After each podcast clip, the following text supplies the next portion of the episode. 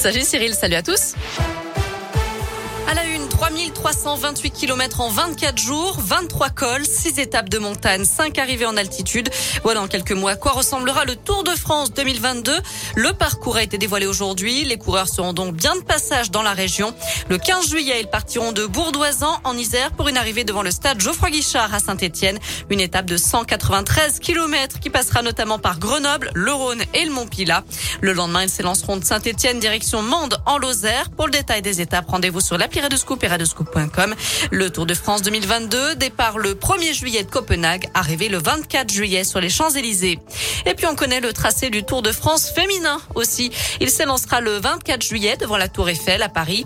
Au programme, huit étapes dans l'est de la France, quatre étapes de plaine, deux autres au profil plus accidenté et deux étapes de montagne. Arrivée prévue le trente et un juillet au sommet de la Planche des Belles-Filles dans les Vosges.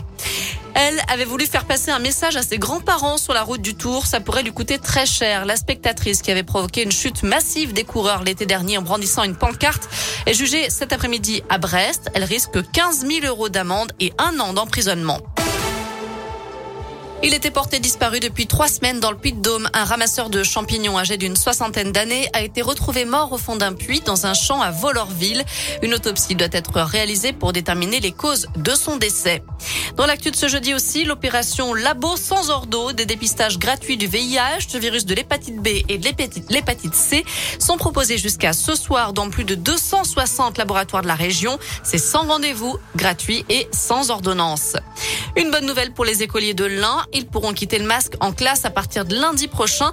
La situation sanitaire s'est améliorée en France. douze nouveaux départements abandonneront, don... abandonneront donc le masque à l'école primaire, notamment dans l'Ain et la Drôme.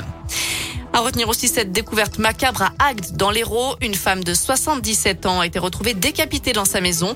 C'est son fils qui avait donné l'alerte, inquiet de ne plus avoir de nouvelles. D'après les premiers éléments, aucune trace d'effraction n'a été constatée à son domicile. Si la piste terroriste n'est pas privilégiée à ce stade, toutes les hypothèses sont envisagées. En Norvège, par contre, c'est bien la piste terroriste qui est privilégiée après l'attaque à l'arc qui a fait cinq morts hier. L'homme interpellé a reconnu les faits. Il s'agit d'un Danois de trente-sept ans converti à l'islam et suspecté par le passé de radicalisation.